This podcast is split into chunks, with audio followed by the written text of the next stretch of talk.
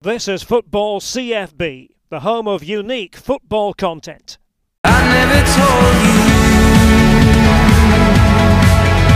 You scared off the vultures.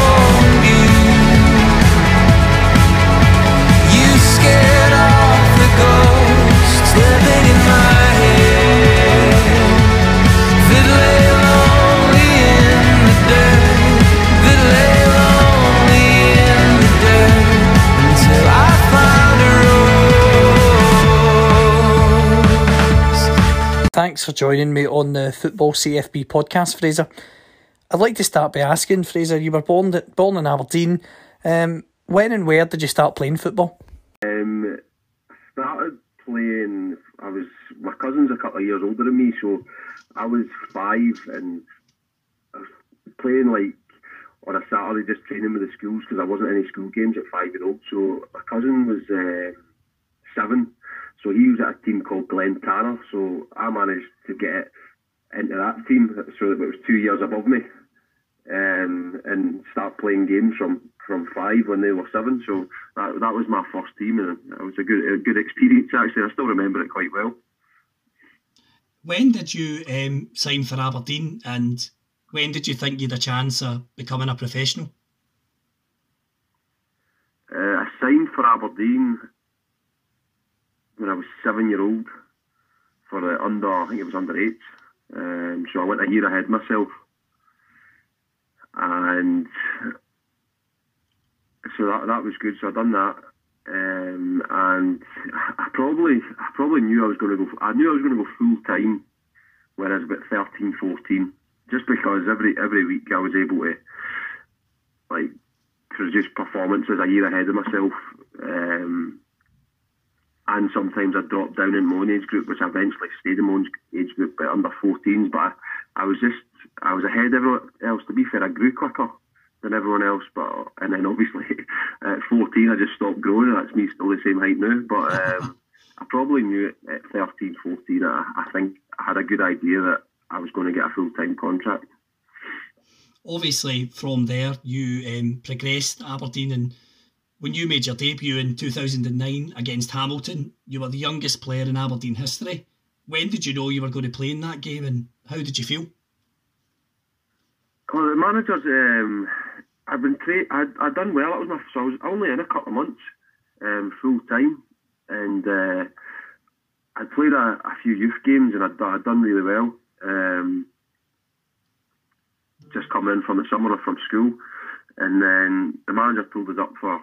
I must have been training with the first team for a, a couple of weeks because of a few injuries, um, and one day it was against Hamilton. Um, well, the week of the Hamilton game, he said, "Oh, I think it was a Thursday." He said, "Oh, you're going to come down to the game. You'll be in the squad." So I was thinking, like, here we go, typical young boy, go down, get up, get used to being with the boys, like by experience for me, great, buzzing. Um, not thinking I was going to make the squad, and then um, eating.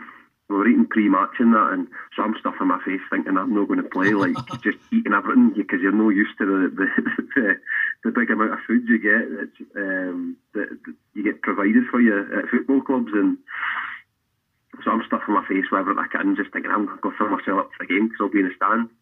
So then, manager obviously team talk just before we get on the bus um, to go to the Hamilton Accies Stadium, and then um, he starts naming the team. I'm on the team sheet. I'm thinking, oh my god, I'm so nervous here. Like, uh, but all the boys were brilliant with me. Like, I was Mark Kerr, Lee Miller, Charlie Mulgrew, I was Sonny Aluko, Derek Young, da- uh, Darren Mackie. I was loads, Richard Foster, Jamie Langfield, loads of experienced boys just came up to me and was like, like just encouraging me like all the way up until the game, and then I was nervous until kick off, and then my nerves just went as soon as I touched the ball, and that that was that was how I found out um, about me starting my first my first game for for Aberdeen. Um, obviously, from there, you um, played in that match and you actually got man of the match that day. Did you leave the pitch that day thinking, God, this football's easy? no, definitely not. Um, I couldn't get my second win for about 40 minutes. so I think, I think I was just running on adrenaline, but no, look, I, a great experience at 16. Um, and obviously, I got man of the match. Um, I'm not so sure I was man of the match because we won 3 0 that day. And Sonny Aluko and Chris Maguire were unbelievable. So um, I, think um, they both scored as well. So, but I think uh, obviously just to play at 16 and and do well in the game um, and show show a bit of composure that that, I've, that I had um, was really it, was really good and really enjoyable experience. Um, I'm interested to know you mentioned obviously guys like Charlie Mulgrew there, um, Derek Young, mm-hmm. and um, some Lee Miller, the other experienced boys. What were they like to train with on a daily basis, and what was the banter like in the dressing room with them? Oh, the, the banter was top notch. Um, to be fair, obviously I was 16, so I had got to just coming to school and you get all these, especially boys way down south. Uh, like you know what it's like. It's proper, it's proper banter. So um, I was obviously in for a bit of stick. I had a, I had one eyebrow. I had, oh, I was, Bartlett was terrible.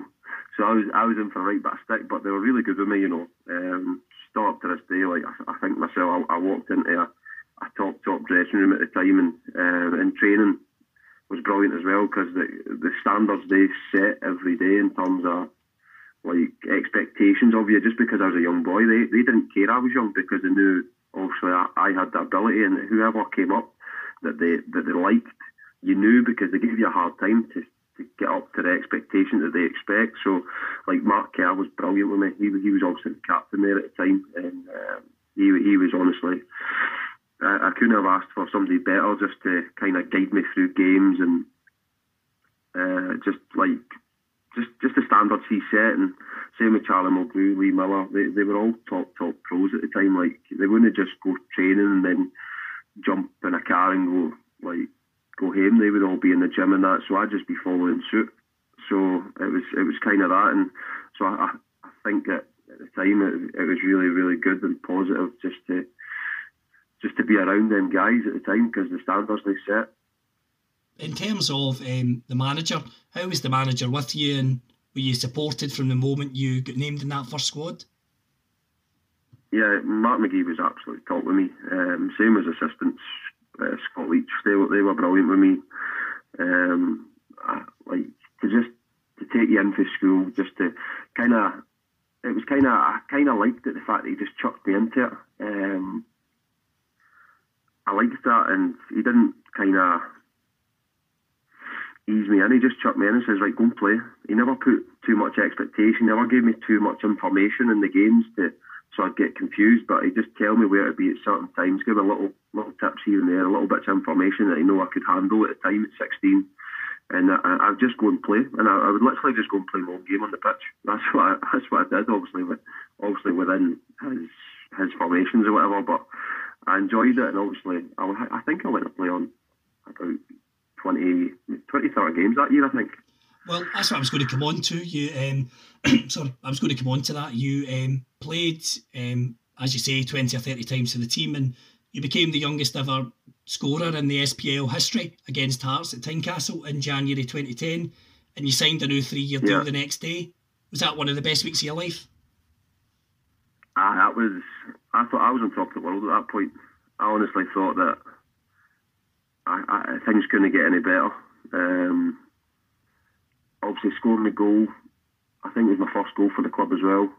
Well, it was the first goal for the club. Um, and just like, I to be fair, somebody showed me the other week, and the celebration, it was like all the boys were delighted for me as well, being so young, scoring a goal at Tynecastle, not an easy place to go. And um, it was it was a great experience.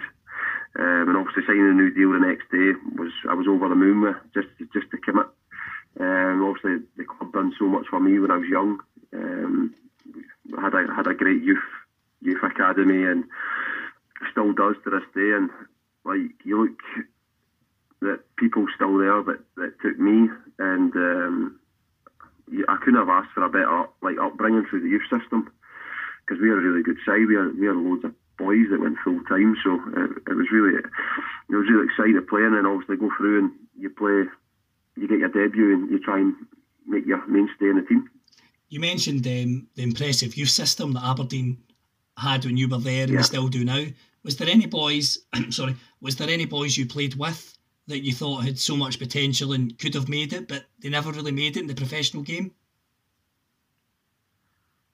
Um, yeah, lots who who still, oh, a few still playing um, at high levels. Like it was my youth team when I was younger.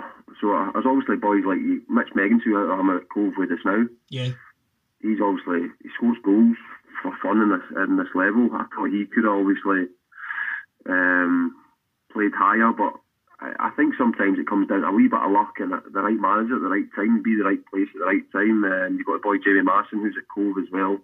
There was a lad called Carl McRobbie. I think Man United wanted him at one point. He was unbelievable when he was younger. And then same when he went full time, and then something he just dropped out. He just fell down the pecking order. It was strange, but that's what happens in football. Like people grow at different levels. You see a lot of late developers coming through and taking taking um, taking over people now. So it's as I say, we had, we had a very very good youth team that are still boys playing at a, a very high level, like Ryan Jack, Kenny McLean was in the youth team, Stephen O'Donnell, um, all Scotland internationals. Obviously, um, from there, um, in 2010, you were absolutely flying, and then you you suffered a, a cruciate ligament injury against Alloa. What was the pain like at the time yeah. when you received the injury, and how tough was it mentally and physically to take the fact that it was such a serious injury at a young age? That was horrendous because, as I say, I, I think at the time I, would played a season. I wouldn't say I was brilliant in my first season. It was just more about getting games and getting used to it and being comfortable in the team. And Mark McGhee gave me that platform to do that. And then second season I came in absolutely flying, uh, and I mean like I was a, I was the best I was ever playing. I was I was in training. I was good in in games. I felt as though like nobody could get near me. And then Alloa away snap, me went. It was uh, this wasn't a nice experience. And then obviously nine months out um, was was really tough at that age. Just obviously from the highs I've had from the previous season, just to and there was obviously a lot of clubs interested as well. Um, at the time, I think there was a few there was there was definitely a few options that that window, but I was never leaving um, that window. In I was terms just wanting of... to stay and make my stay at Aberdeen, and obviously me went, and well, you take it on the chin, but it, it was tough. It was tough mentally more than anything. I think um, I was lucky I had John Sharp, the physio there, and Davy Wiley at the time. They they they they were the two that really got me through it. Um, just because they they top top physios had they'd been there, they'd, they'd dealt with players, experienced players, young players.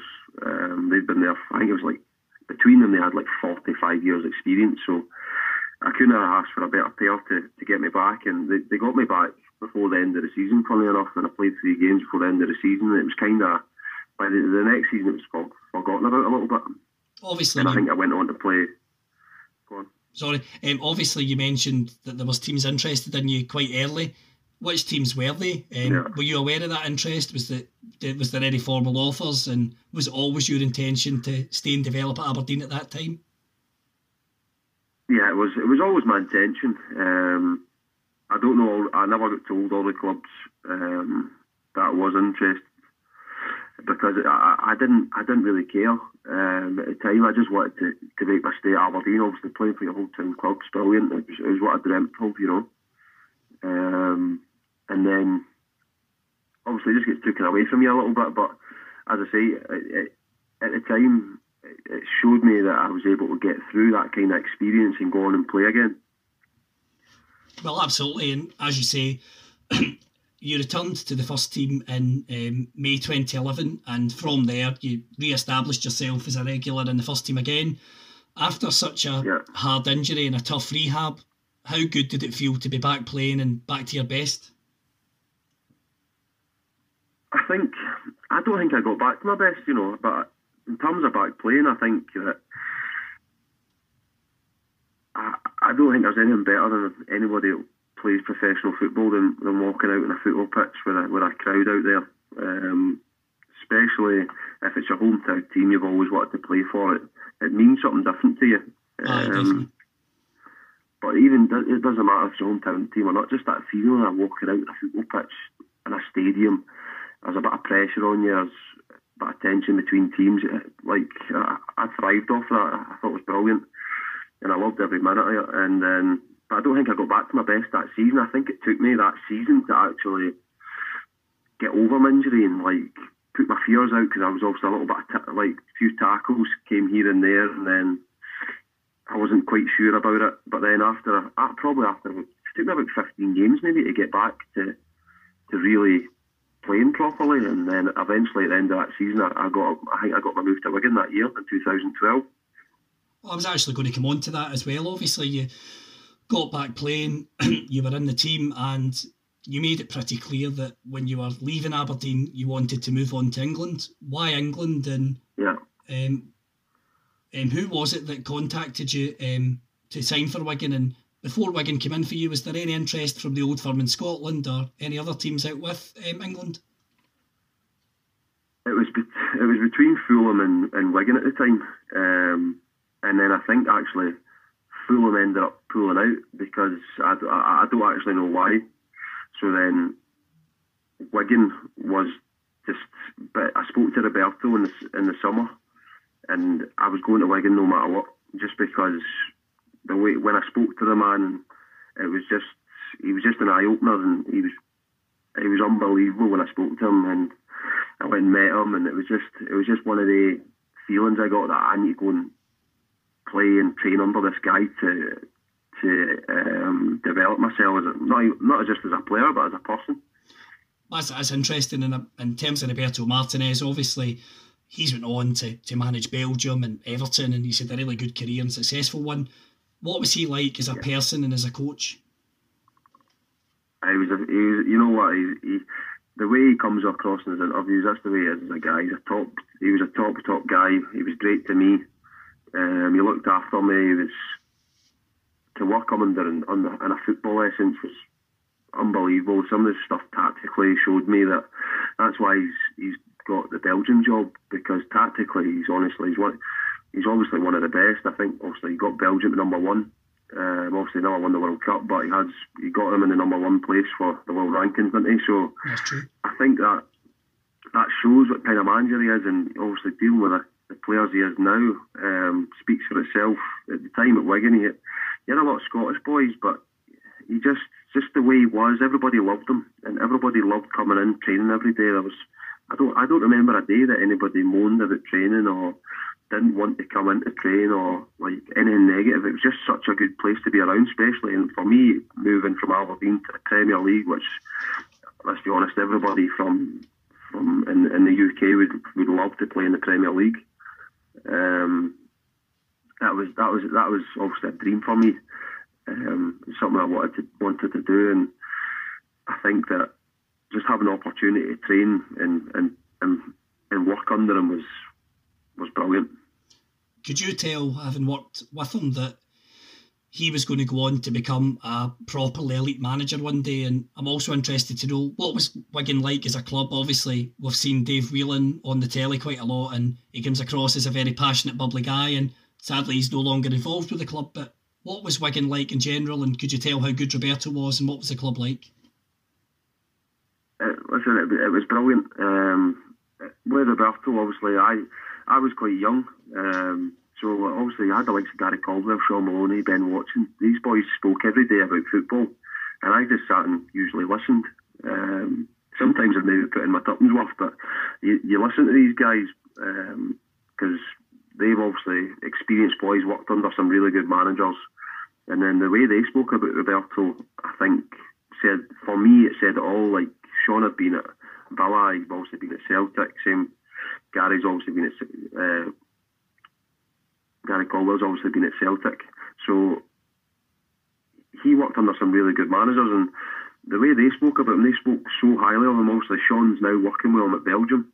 Um, so I think just listening to these boys, I, I knew that I was working with a top top manager, and when he went to Everton, it was no surprise to anybody. Um, Wigan as a football club was absolutely superb at the time. It was a good place to be. Everybody was happy. It felt it was a proper family club. Um, people just got on. It was it was tight knit. Um, we had a good dressing room at the time, so we had, we actually we had a lot of Spanish boys, um, foreign players as well, which it, it didn't feel like that. It, was a real real good feel at the dressing room. In terms of your start at Wigan, um, you were kind of made to accept League Cup appearances and and um, being on the bench in the Premier League. Was it frustrating Yeah. um, at the start, going from being a regular at Aberdeen and one of the star players to being a wee bit more sporadic at Wigan at first? Of course it was, um, but I realised after a month or two that I need to get up to speed, and the manager actually sat me down and says, "Look, it's going to take you four or five months to get up to speed. I'm going to give you that time." Because he done that with everybody that he signed. Because tactically, he wanted you to know exactly what he wanted and what he wanted in games. So he done that with most players, and that, that's what he that's what he did with me as well. And you know, I've never I've never learned so much from a coach in my life than, than I have from him. Um, from there, you sorry, from there you made squads regularly, um, and you were on the bench for the iconic FA Cup final against Man City in 2013. Um, what I want to know is, be honest, did you, Roberto, the boys, did you think you had any chance at all against a team like City with Tevez, Aguero, and Vincent Kompany? You know what? the funny thing is, Roberto convinced us that we were going to beat them that day. And tactically, we had played them a few weeks before, and we'd played really, really well. And it, we worked on tactics all week and how we were going to play against them. And he'd done this every week, but he was it was really, really detailed. And I think he's went into a couple of explanations and a few interviews how he's done it. Um, I'm not going to tell you that, by the way. but um, I think he got it spot on in the day, and I think every man that walked on that pitch for Wigan that day was played out their skin, and I think we actually really deserved to win the game. I would agree, having watched it. Um, I think obviously with Man City, that was uh, Roberto Mancini's last game, and to be honest with you, you guys showed not just heart and passion, but you were really good in the day. And and I remember um, Callum McManaman. I think he had a really good final as well. Um, what was the game yeah, itself? he, he, Sorry. he was he came on to and he he, he put in Roberto put him in a team in January and he was just on flames for six months. He was unbelievable. And on, in the cup final, he, he tore. I think it was Gael Clichy. Yeah. Honestly, Gael Clichy was in his pocket that day. In terms of the game itself, what's the build up like to an FA Cup final? Is the obviously I imagine the the media coverage is insane, and obviously um, in the build up, how did Roberto prepare in terms of, as you say, it was very detailed, but was it quite relaxed as well? Did he try and keep a lid on things, or was he just emphasising? Very how- relaxed. Very relaxed. every every he, he was a very relaxed man um, in terms of he wanted the, he wanted you to feel calm, he wanted you to feel comfortable, he wanted you to feel confident, and that's that was that was the way he got you. He was I never felt obviously the boys, the more experienced boys knew what they were going into. Whether us younger lads were a bit more. I don't think we realised what we could have, what we were going into, and what we obviously achieved in the end. But I didn't like take that into perspective at the time. Um, but and nobody was really, really nervous before the game. Well, I don't remember anyway. I was looking at older boys thinking, "Ah, we've got a really good feeling here, and and that, that's how it ended up. What do you remember from the game itself, and were you gutted not to go on at all in the end? Uh, what do I remember from the game? I just remember that. Well, the two things I remember is the corner going in, and us scoring. that was the two main things. Ben and then it just the place just erupted. Um, I couldn't believe it at the time. It was just it was unbelievable. I was actually coming on. I'd get told I'd um, took my shirt off, got my uh, training took my training top off, put a top on. We went up the pitch and he's like, "Oh, just wait there, wait five minutes," because we were. Felt like we had a bit of momentum. So we went up the pitch corner, goal. He just told me to sit back down. that was quite funny actually. now I think about it, but it was just it was it was an unbelievable experience and something I'll also cherish for the rest the rest of my days. Obviously, um, what was the reaction like at full time? Obviously, there was sheer jubilation and, and excitement, but for you guys and Roberto, yeah. was it just a case of such a tight knit group of boys, good honest boys, but with a lot of talent as well? It was the kind of master plan had came together. Yeah, I think so. I think obviously we had very talented players, but I think the tactics on the day were spot on, and just everybody was delighted for each other in the end. It was it, it, it was brilliant. It was absolutely superb. It was it was as I say, it was, it was a, a, a fantastic experience that not many people get to experience. Oh, absolutely, and especially at Wembley in front of a full house. Um, what's it like lifting the FA Cup? How did you feel when you lifted it? I'd imagine immense pride and random question, but is it quite heavy? I don't remember. I don't remember if heavy or not. Um, but like I, as I say, it was. I, I, I probably didn't put it in perspective at the time. I just couldn't. I think only now that I think about it, I think I've had my hands on that trophy. I've got a medal. It's brilliant like I was a part of it. I don't I never played, but I was a part of it. Ah, so of course you Brilliant, and I'll, I'll obviously, as I say, I'll I'll cherish it forever. In terms of the celebrations afterwards, I'm imagining you had a really good night out or a, a couple of days out after it. You know what? We never, um, no? because we were in the relegation battle. Oh, it was the the league game was the next was, week. I think it was the I think it was the first year that they had changed the FA Cup before the end of the season. So before the, it's usually the last game of the season, isn't it? Yeah, so, but we had Arsenal on the Tuesday after the Saturday, which we went to Emirates and then got relegated. So it kind of took the, uh, it didn't take it away from it, but it took it. The fact that we won it on the Saturday and then got relegated on Tuesday was a bit. I can't even describe how how we felt at the time. It was, it was really strange. As you say, I think that when you actually think back to that now, no wonder they changed it because uh, as a fan, I think when you think on it, that's terrible to to kind of give Wigan the best. Let's be honest, the best day in the club's history, and then a couple of days later have yeah. to go and suffer relegation. When you think back to that, whoever came up with that really yeah. needs to have a look at it. well, they obviously got it wrong, but look, it's it is, it is what it is. Um, but obviously to win, to win, to win, to be part of it um, was was was superb. In terms of the return to Wigan and open top bus celebrations, what was that like? Was it just yeah. absolutely carnage to be part of it? Ah, it was. It was. It was superb. The open top bus was brilliant. Um, I think the full of Wigan was there, so I think like you, you can't describe the experiences. It's it's just a wee bit surreal that well, I'm I'm I'm delighted. I've I've managed to experience a couple of them, so um, it's it's it's it's just it's something nice that if you can experience it, then people know what you mean. Definitely, and the next question, um, sorry, the next question you might not want to answer, and that's fine. Um, and obviously, I'm not looking for specific numbers or anything daft. It's just, did the club and Dave Whelan reward the players with, in, in any kind of big way for winning the cup? Well, you always at, every club you kind of get you, you set your bonuses at the start of the season. So that was that was already set. The, the captain and all that always organised that. So that's something that that happens at every football club.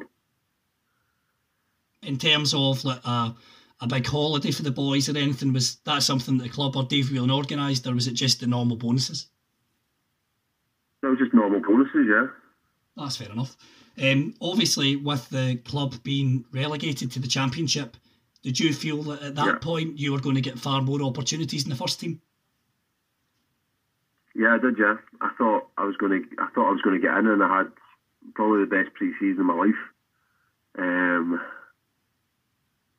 to to put a print in terms that I thought I was getting in the team, and then all of a sudden, the first game of the season, I'm not even in the in the in the squad. So, but obviously the manager at the time had had his own ideas, went to total experience, um, and then I kind of knew after a couple of games that I was going to have to I was going to have to go either on loan or leave. I'm going to just get back a wee, a wee touch there in terms of something I meant to ask was obviously um, after the club were relegated and obviously having won the FA Cup, Roberto Martinez left the club for Everton. Do you remember what he said Yeah. to yourself and the players as he left, and just how gutted were you and the whole club? Uh, he just he came in and just well, we kind of all knew it because there was a lot of rumours that it, it was going to happen after well after after the season ended, so we kind of knew it was going to happen. Um, but he dropped me a he dropped me a nice message. Well, I dropped him a message, he messaged me back, and it was just kind of like all the best and stick in. And he, he was really good, as I say, he was a really positive guy and helpful for me. So. Um, I just obviously wished him all the best. Getting the Everton job was, was brilliant for him. He done well with him, and then obviously going on to the Belgium thing was has been it's, it's great to see guys do stuff like that. Obviously, we were talking about um, when Wigan were um, relegated to the Championship, and you thought you would get obviously more opportunities. You had such a great pre-season, Yeah. and then you get the shock of not being in the squad. You then had loan spells at Yeovil and Shrewsbury. What were your thoughts in those spells? Were they frustrating? And what was the Championship and League One like? I just I didn't enjoy my loan spells. I just I, I had just um, had my little boy at the time when I went to Yeovil, and then I ended up obviously she was in Manchester with ba- with my, my my oldest son now, and then I was in Yeovil, which is like a four hour drive or something. So it just it just didn't fit. And after the first game, I ripped the shoulder ligaments in my I well my shoulder ligaments.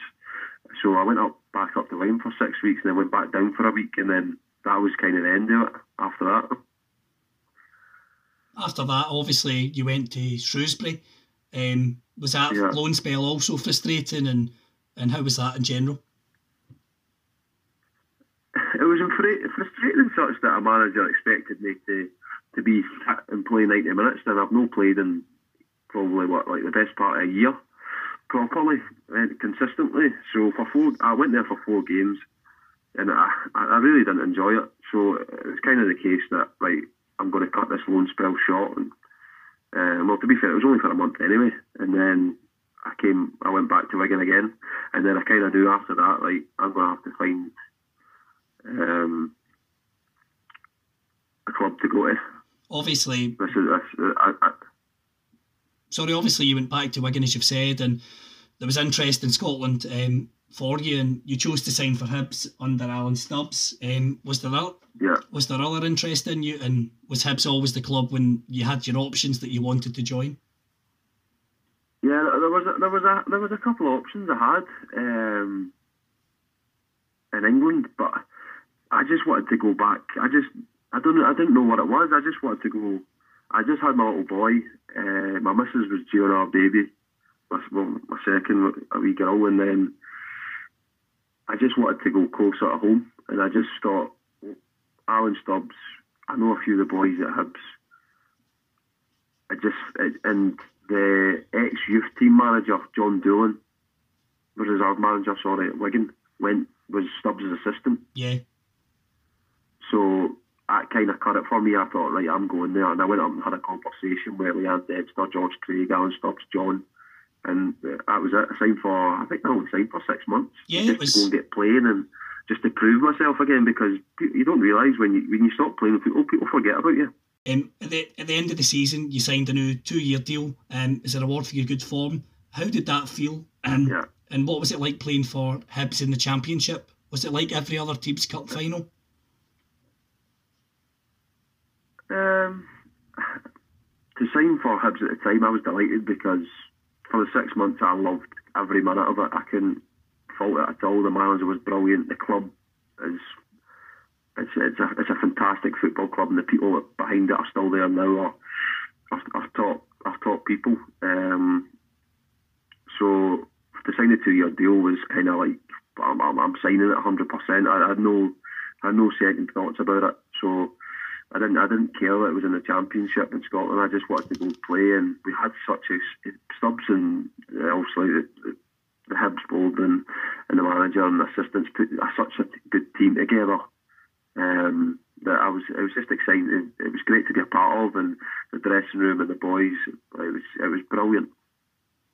Obviously, um, after um, joining Hibs, the 15-16 season um, was disappointing in the league, but um, obviously it was a season under Stubbs that no Hibby will ever forget after um, you and the club won the Scottish Yeah. Cup against Rangers. Um, what was the Yeah. run to that final like? What was the what? Sorry. Uh, what was sorry? Um, what was the um, run to that final like? Um, as in round on round. It was, you know what? I kind of we had that feeling that we were just going to get there. We had obviously, I think we played Hearts in the replay, didn't we? Yeah, And then we played semi final against Dundee United. Well, we were terrible on the day. and, Um, Conrad Logan kept us in it. We were terrible, and um, just as well because nobody remembers semi finals. that's true. But we went we went through it. We went through it and uh, on penalties. I think it was, Yeah, four tune pens. and yeah. So we we scraped. We actually scraped through with, with poor poor performance on the day, and um, obviously getting to the cup final. That that speaks for itself. That was that was that was an unbelievable experience. Um, obviously, for Hibs going into the cup final, it would it'd been over hundred years since the club had last won the Scottish Cup. What was the week leading up to the final like? Obviously, because they hadn't won the cup in so long, and they'd been beaten five one by Hearts in the final a few years earlier. Was there a lot of pressure? How did Stubbs and yourself handle it? I don't think many players from the 5 1 game were actually in, in the squad still. Um, there was only a few.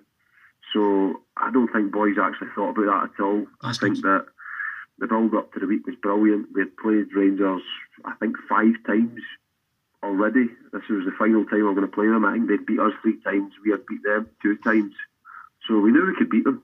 Um, but they, obviously they're a good side. And But we had the run up of we, we kept playing and they had a break. They had a break, but I think a two week break before the cup final. So we thought that's that's great for us. Obviously, we were spewing that we obviously lost in the playoffs again. Um, but we, we, we knew we had to make up for it in the cup final. And we just had that feeling like this is it. And everyone was saying, "Oh, you're going to Hibs it again." Um, the that was the old saying that you're going to Hibs it and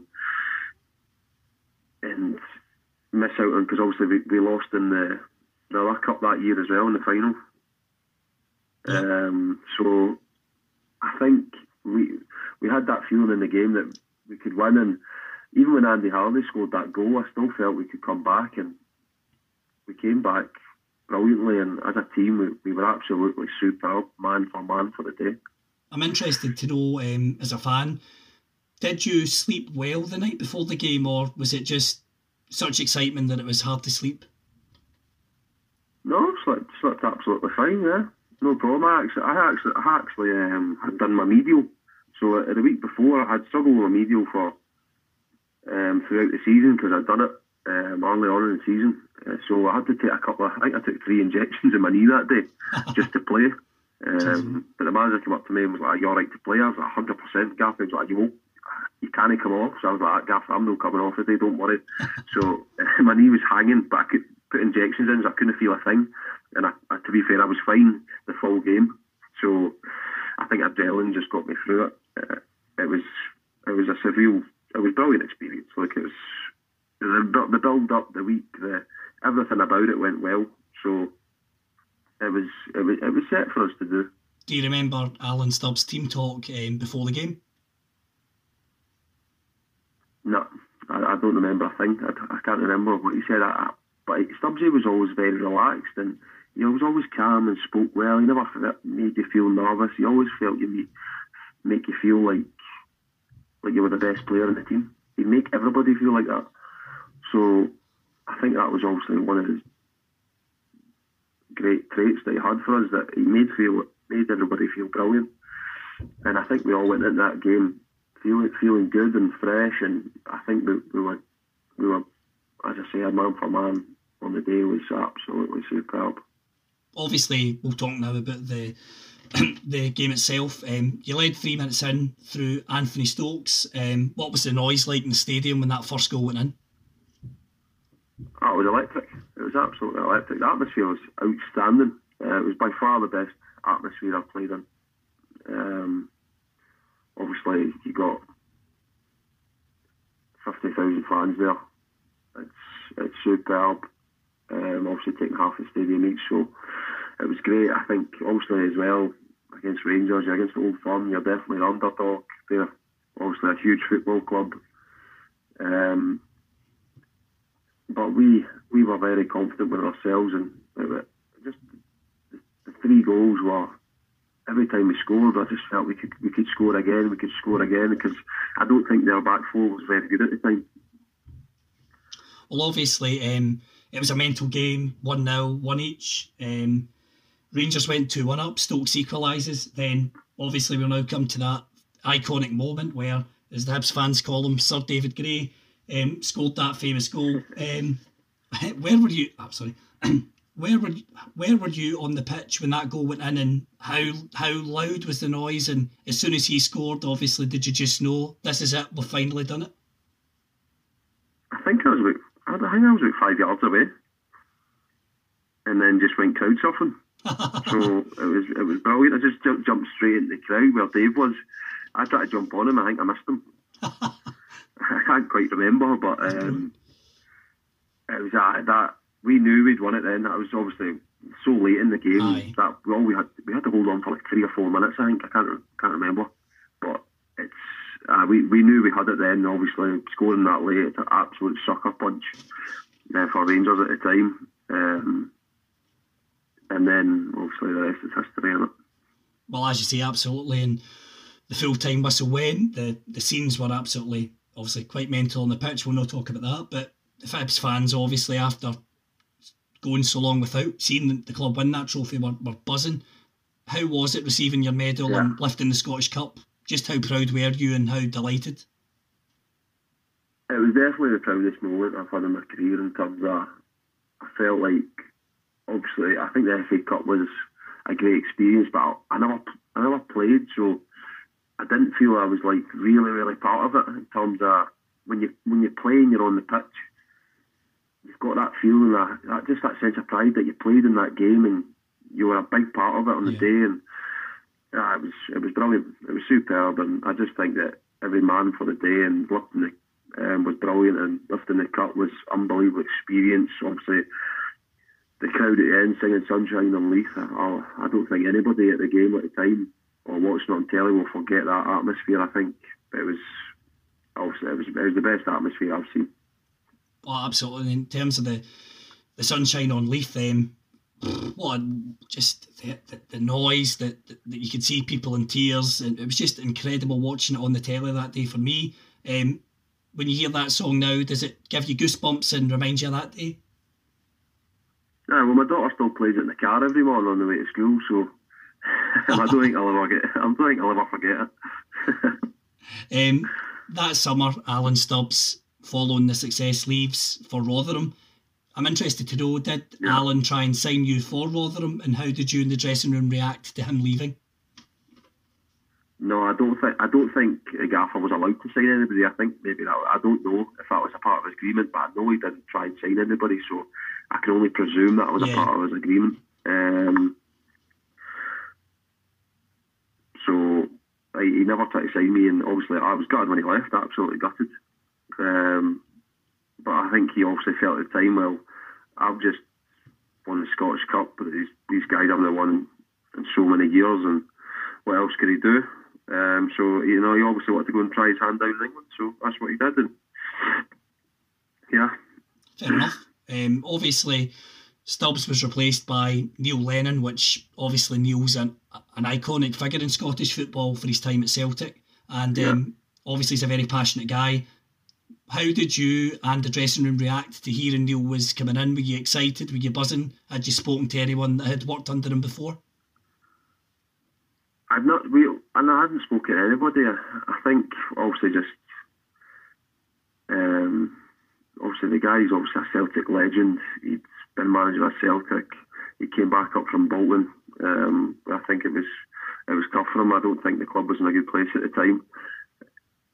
Um, it, it, was great. It was great, obviously, getting that, that kind of figure to walk through your doors and be a manager. Brilliant. It was the same as Stubbs, obviously, being at Celtic. Um, it was it, it, was brilliant for us. Um, what was life under Neil Lennon like on a daily basis? Um, was he a funny guy? Was he a hands-on coach? And um, just how good how good a person is he?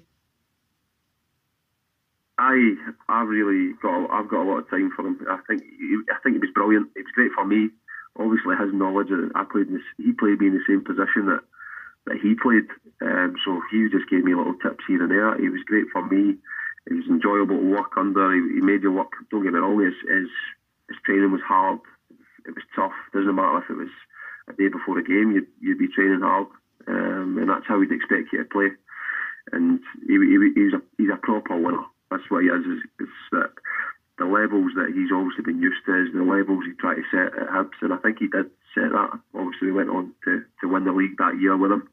Um, but I think he, he was definitely different in terms of he tests you psychologically. He'd, test, he'd, he'd see what you're made of. That's that's that's what he did, and I think obviously the team that we had, he knew he had a good good set of players. Um, and obviously, as I say, we went on we went on to win the league that year.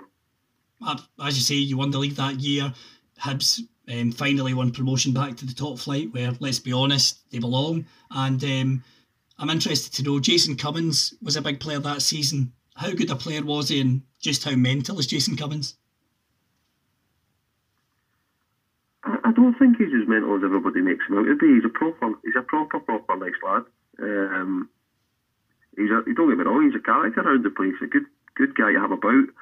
Um, but he's he was a proper finisher. Everything in training, he was on he was on flames for a few seasons, and he just everything he touched was goals. Doesn't matter if it was in training or in games. He just touched he just touched the ball, it'd go in, or he'd be there at the right place, and the ball would hit him and go in. It's just that's just how he was at the time, and he was great for us, and obviously he was a good lad to have about as well. Well, as you say, I'm interested. I'm actually um, interested that you've said that because he's portrayed, as you know, as, as a bit of a madman. But it's nice to hear that that's maybe more of a persona and a media impression than the actual truth because he's some player. And as you say, I remember that season, as you say, every single game you would check the Hibs score and it'd be Cummings' goal or Cummings' double or Cummings' hat trick. And that season he was sensational.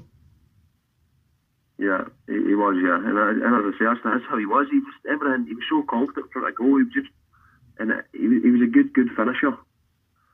Everything he touched, as I say, just, just went into the back of it. He was just unstoppable at times. Following promotion, you left Hibs for Dundee United. Why did you choose to make that move? Um, it was more personal reasons than anything. Um, in terms of a footballing decision, uh, probably the worst decision I've made in football. Um, in terms of football, I, I, should have stayed, but in terms of family, um, a, a, few issues that I won't go into at, the time, I, I, I had to go. Uh, it was it was just something that I, I, I don't know something that didn't quite sit right, um, and obviously a few I was I was I was a lot of personal reasons behind that that I just it just in the end it just didn't happen. It wasn't the fact that I didn't want to really go anywhere else. I didn't want to. There, was no clubs in for me or anything like that. I kind of stalled on it, um, which was probably well, it was a, it was a poor decision at the time, and um, it's just, but it's, it's, it's, lessons you learn now. It's something I've learned from now that obviously when you're at a club like Hibs, you don't leave unless you go to, as I say, you don't you don't leave unless you go to Old Firm or you get you get a better club. But I don't think there's many out there. That's very true, and I'm interested to know you. Obviously, Ray McKinnon signed you for um, Dundee United. What was he like as a manager, and yeah. what did he say um, when signing you that made you think I want to play for him and play for Dundee United? Ray was brilliant with me, and because I could travel from Aberdeen to Dundee, it was it was it was it was, it was an easy it was an easy thing for me to do. Um, so I had a few, I had a few things I could have I had a few offers that I could have done, but I just didn't. As I say, I was I was personal reasons I needed to go home. Yeah. Um. So it just sat well, and Ray was brilliant. Obviously, from from when I walked through the door, he made me feel at home. He made it was it was great under him. I don't think he actually got enough time we were sitting in the league at the time, and then they sacked him for some odd reason. It was it was a strange one, um, but we he had us he had us after obviously we didn't start well, but we, when he got sacked, we were just starting to really hit form, and and it was it was just a bit strange. in your time at Dundee United, especially under Ray, you played alongside two very well known footballers and big personalities, Willo Flood and Scott McDonald. What were they like as players and Yeah. people, and what were they like in the dressing room? They're both brilliant guys, but obviously yeah, I'd class them as very two two good mates now that, that I've got, um, and Willo and um, Scott McDonald, who's obviously in Australia, I still keep in touch with regularly. So two Scott McDonald, very big personality, expected standards. Obviously the clubs he'd been at, Celtic, Middlesbrough, Millwall. He, he, he'd been about um, Southampton as well. He, he obviously he really expected the boys to be up to standard and set standards for himself, which were high, and I got on really well with him. Um, Willo was a bit more relaxed. He was a bit more funny character, but again, a great, very good to have in a dressing room, and uh, they, they were great with me, and obviously, as I say, good good friends with them now. How did um, sorry, how did Hibs compare with Dundee United as a club? What were the similarities? What were the differences? Um, at the time, I, I think Dundee United had been through a hard time. To be fair, I didn't. I don't want you compare compare the two. And uh, at, at that moment, at that moment, there was Hibs was um, they, from when they got relegated. Obviously, Hibs had really stripped back, and when Stubbs had came in, they started putting things together again. They had the plan. They had Liam Dent, Leeann Dempster in. They had George Craig. They had um, obviously Rod Petrie was running it. They had obviously a plan in place of, of, of how they were going to go about things. I think when I came into Dundee United, Dundee United hadn't even started putting. They were just trying to get back up without really putting really big plans in place. Um, so at the time, obviously, we've got great training ground. It's a good football club, and I enjoyed it. But I, I, I didn't think we quite had had the team to to maybe go to go up that year as well. Obviously, in your time at Dundee United, sadly you suffered a, a second crucial um, injury. Um, how tough was that Yeah. mentally? And be honest, did you ever feel like giving up because it was such a tough thing to come back from the first time? Never mind doing that second. Yeah, it was hard to take because I'd I had found form that I'd hit at, at Hibs in terms of I don't think at the start of the season when Lenny came in, I hit really top form, and then I got injured. I was out for about ten weeks, um, and then didn't really recover that season um, from really coming back from that injury. It took me a while. I ripped my my adductor right off the bone. Um, so it took me a while to come back for that, and then obviously going to United, I'd I had just I think Csaba Laszlo came in. And Yeah. I had to, I'd hit top top form, and we were playing some really good stuff. Um, and then obviously that to happen two days, the twenty third of December it was. Um, it, it was horrendous. It was, it, and it was it was probably the hardest thing I've had to do in terms of mentally for me. In terms of coming back from that was tough, really tough. You mentioned obviously Csaba Laszlo and you signed a new two year deal at Dundee United, um, which which obviously was looking promising. What was Csaba like as a person and as a manager? And obviously, I'm not trying to lead you down a, a certain path, but in the media, it's, it's been reported his coaching methods can be a bit, let's just say, not the most conventional. Um, was that is that impression from the outside looking in true?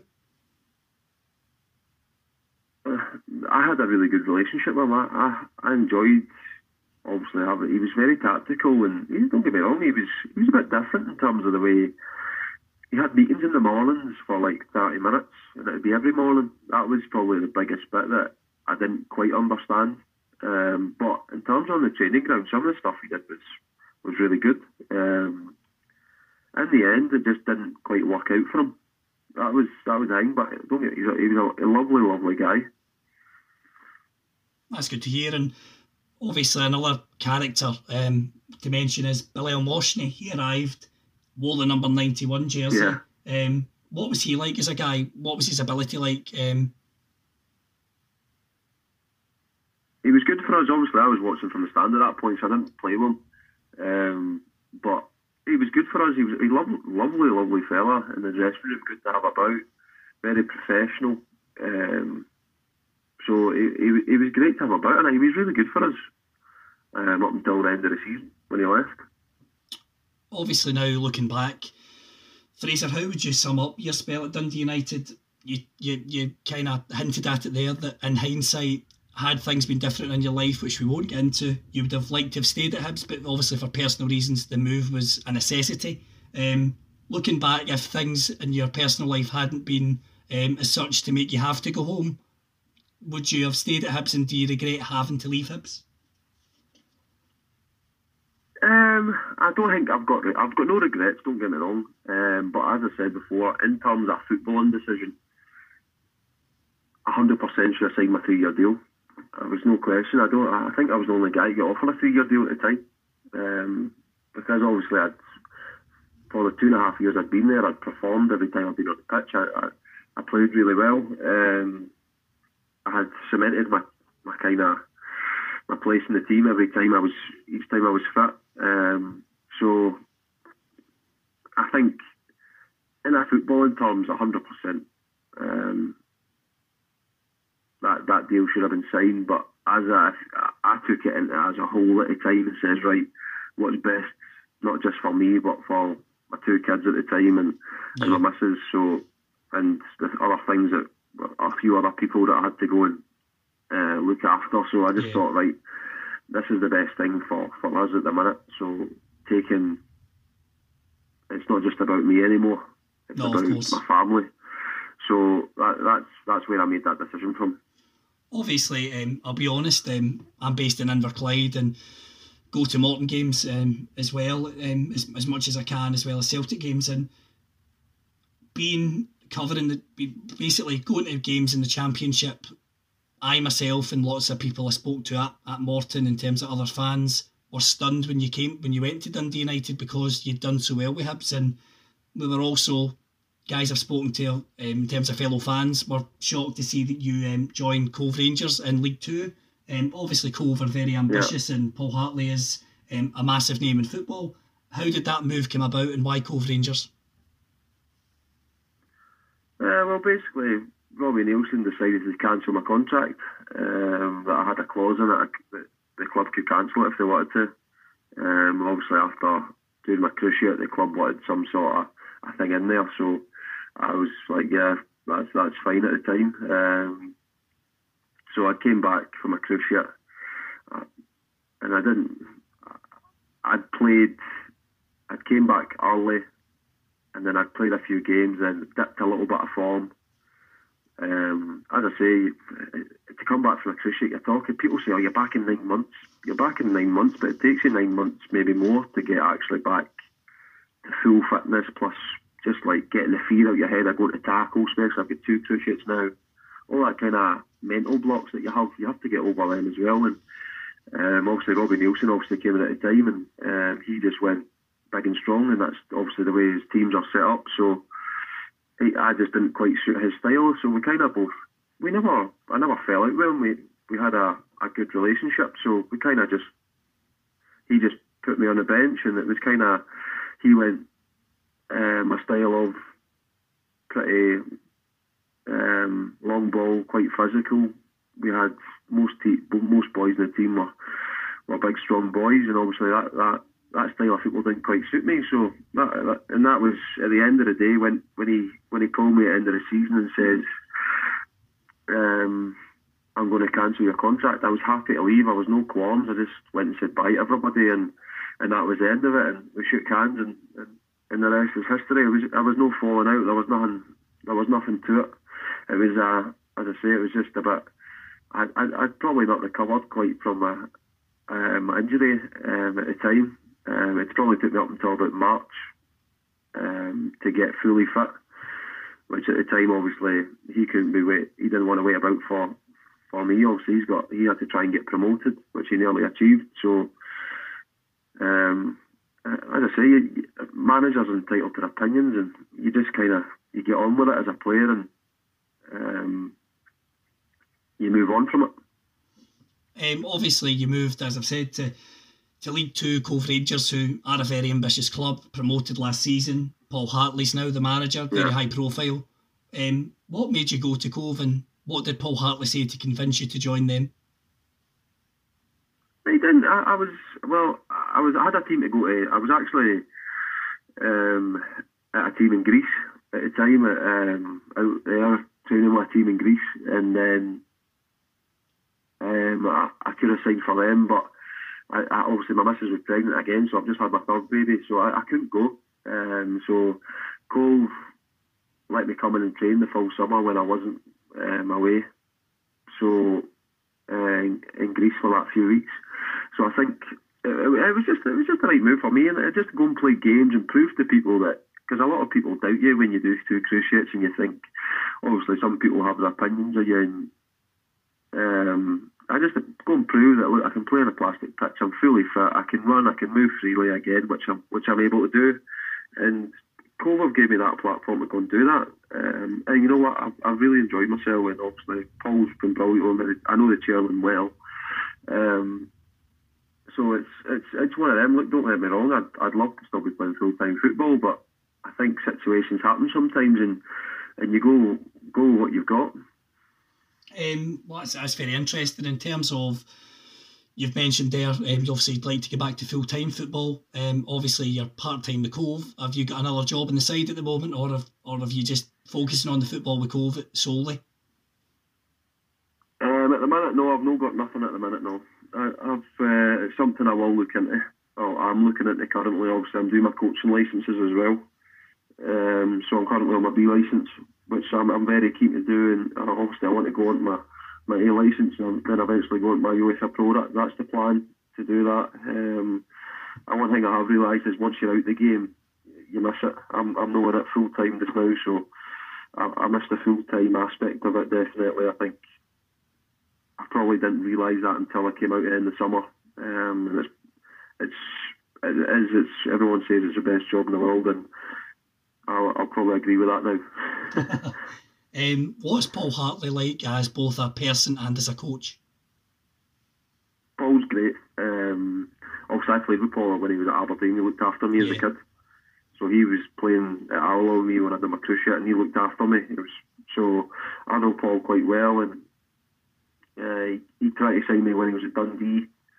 So uh, uh, we have a good relationship, as I say, and obviously his um, knowledge of the game and that it's good to come play under him. And obviously we're doing well so far this season, and long may it continue.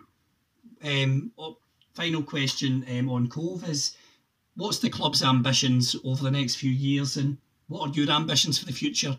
Stay at Cove, do your coaching in the background, um, maybe combine both roles, or is it the ambition for you see how this season goes and look for full time again? Um, I think obviously the club will, club have ambition, but I don't think I'm the, the person to ask about that. Obviously, the chairman and the manager um, will tell you where the club want to go. Yeah. Um, I think that it's a good place to be. I think it's a prop, it's a proper football club in terms of the way it's run. There's, it's it's they're doing everything they can at part time level to, to, to do things properly. Um, in terms of my ambition, I think that don't get me wrong. I think when you play full time football, and obviously, look, I've had two cruciate injuries. I don't know if the opportunity is going to be there um, for me to go back full time. So one thing I am doing just now is looking outside of football in terms of what can I do. But don't get me wrong, if if the right opportunity um, was to rise after after the season, obviously I've got a year with Cove, so um, I think that I don't know. I'd I'd, I'd, I'd consider it, but it, it, obviously you'd have you have to have that options first. So I think that it's it's up in the air at the minute with me. That's one thing I'm really really thinking about at the minute is is what do you do after football because um, obviously, I've seen a few articles over the last few weeks with Shane Logan and stuff. He's doing plumbing. Yeah. And it's, it's a short career, and it's only now that I've probably realised that. Um, in terms of like, if I didn't do my two cruciates, I'd probably still be full time. So, but things happen, and you have to just face it head on and get on with it. So, I think it's it's up in the air at the minute in terms of. Um, what I'm going to do, and I, but I'm definitely going to try and go down the coaching side of things because it's one thing that I, am doing at the minute, and I'm obviously taking Cove 20s and taking Cove 17s uh, away me to go in and um, watch Aberdeen sessions in terms of their youth youth teams. So that's something I'm doing at the minute. So I'm, I'm keeping myself busy in terms of that because I love football um, and I, I want to stay in it as long as I can. So I think that obviously the coaching side is going to be a big part of it for me, and I think that's that's one thing I want to do. Whether I want to be a manager or not, I don't know yet. I think I want to go and, and work and learn, and because it's different from playing. Um, so it's it's something I'm keen to go and learn about, and just really um, get knowledge as much as possible on the game in terms of coaching side just now while while I'm part time. That sounds interesting, and having watched as a player, you're a, really good midfielder. You've you've got um, obviously technical ability, and as you've said, the long ball hustle and bustle doesn't suit you. And as a fan, it's not something long ball football I particularly enjoy watching. That's why I've enjoyed um, watching yourself and your career. Um, the last main question I want to ask you is um, about your time with the Scotland under 21s. What was that like compared to club football? And when you played with the Scotland under 21s, who were the players that impressed you the most during that spell? Um, it, it was good. It was good just to get away from your club sometimes. Obviously, I was at Wigan when I was playing for 21, so I wasn't playing regular football. And I think, obviously, you get. I think, well, my team was Ryan Jack, I was Stuart Armstrong, I was Callum McGregor. Um, I think Kenny McLean was in it as well. I was, there was a lot of good players in it still playing, so yeah, at a top top level. So it was, it was a good experience in terms of that. Um, obviously, I was on on good form at the time, being at Wigan, obviously learning all these new things in the bottom of. It it was a good experience. Um, obviously, to play for the the A team is is the is the thing you want to achieve. But I've one thing I've not achieved that. But one thing I would say is that I'm absolutely over the moon for boys like Stuart Armstrong, like Ryan Jack, Kenny McLean, Stephen O'Donnell's boys that you've came through with to see them put on the jerseys. It's superb. Obviously, it's something I would love to do, but um, not being able to do. But when you see boys like that um, that you've played when you've got good relationships with, it, it's great. I'll finish with a round of um, quick fire questions. Is that okay? Yeah, fire on. Um, who's the best players you've played with? Best player, Best players or player? Shaun Maloney. Why Shaun? Shaun Maloney and uh, James McCarthy. And what made them so good? Um, McCarthy made the game look simple. Um, obviously, he was uh, went to Everton. Obviously, I think he was going to Arsenal and that, and been linked with Manchester United before he'd broken his leg at Everton. Um, he was on fire, but he just made the game look easy, and he he was, uh, as I say, made the game look easy, and his awareness and his passing, and he, he was really good off the ball in terms of positional. He won back the ball for you, and just just play easy, simple, simple passes that, that were effective. In terms of obviously Shaun Maloney, um, you've said he was one Yeah. of the best players. Obviously, you, you've said today that coaching is something you're interested in. Does Shaun's story inspire you, and is he somebody you, you've reached out to for some advice in coaching? Of course it is, yeah. Like seeing obviously Shaun going, but Shaun's had a great career as well, and obviously he's going. He went, he went Celtic youth side, didn't he? And then Yeah. now he's obviously at Belgium, Roberto. But he's obviously working his working his way in coaching as well. And that's something obviously I'd like to follow in and seeing obviously him doing it. He's a, he's a, he's a top top guy. It's it's great to see him doing that. Um, who's the best players you've played against in your career so far? Yeah, yeah, Toure was all right as well. So I think that I played against Man City at the, the City ground, and uh, I think they got beat five 0 So that was an experience. As I say, that's the best answer I've had yet. Brilliant. Um, um, who's? Uh, I, I, I'm sorry. I think I know the answer to this, but I'm going to ask it anyway. Who's the best manager you've worked under, and what made them so good? no, I'm, I'm going to say Roberto and well, aye, Roberto Martinez. Yeah, Have you got another manager other than Roberto, and what made them so good as well? I think just Stubbs, Stubbs and Lennon. Just Stubbs and Lennon were two totally different types of managers, but I think Stubbs's man management was was was unbelievable, like superb. And then Lennon's winning mentality was brilliant as well. Are you surprised to see um, Stubbs outside the game um, at the moment? Um, do you hope to see him back in the game soon? I do hope to see him back in the game because obviously what he done at Hibs was we all loved him. Um, I think he's probably had a couple of bad experiences. Um, it's not quite went for him at, at some clubs he's been at. So, uh, but I would I would love to see him back in the game, and um, I think that well, it's it's obviously he's out the game at the minute. So, but yeah, definitely like to see him back in the game. Um, next question, um, I'm interested to know your answer. Um, feel free not to answer it. Is would you trade in your Scottish Cup winning medal with Hibs and that experience to play a major tournament for Scotland?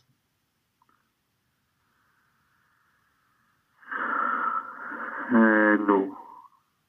Good, fair enough. Uh, it's one of the, after the day, obviously the, the history of the club and the the experience that day, Sunshine and Leith, as we've talked about. I can understand why. Yeah, I would. I would never. I would never trade in that day ever for anything. Um, next question is: What advice would you give a young player currently playing in the SPFL with lots of potential, who's linked with a move to England, based on your experience of moving to Wigan? I think in terms of look if you're you're 16, 17, it's probably going to be a bit early. But if it's the right club and the right manager and they've got a plan set for you, I think then it's it's down to the, individual. Um, I think you look at some players go down early and they do great. Um, and you look at players now like Kenny McLean, who's obviously played the straight. Uh, was at Rangers, got released, went to St Mirren, St Mirren, Aberdeen bottom, and then Aberdeen he's went to Norwich and done fantastic. Obviously, Ryan Jack's now doing that at Rangers as well.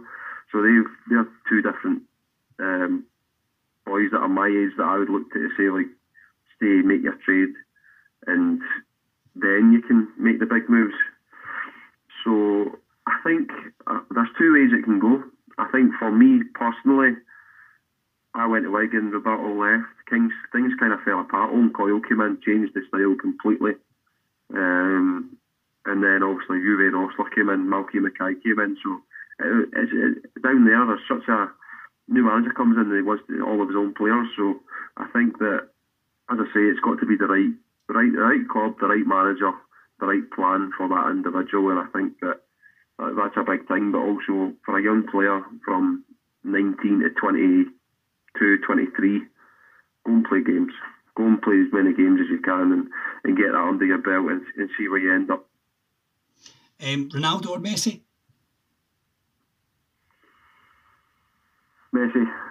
Why Messi? I just he's. I love Ronaldo's hard work. He's he's all hard work, and you can you can see that. Um, and I love the fact that he has had to work for it. But I think that in terms of pure football ability, nobody will get ever near Messi. He's just a unbelievable watch. He, the way he moves with the ball and technical ability is absolutely out of this world. Next question is non-football related. Um, beach holiday or city break? Beach holiday. Why beach holiday?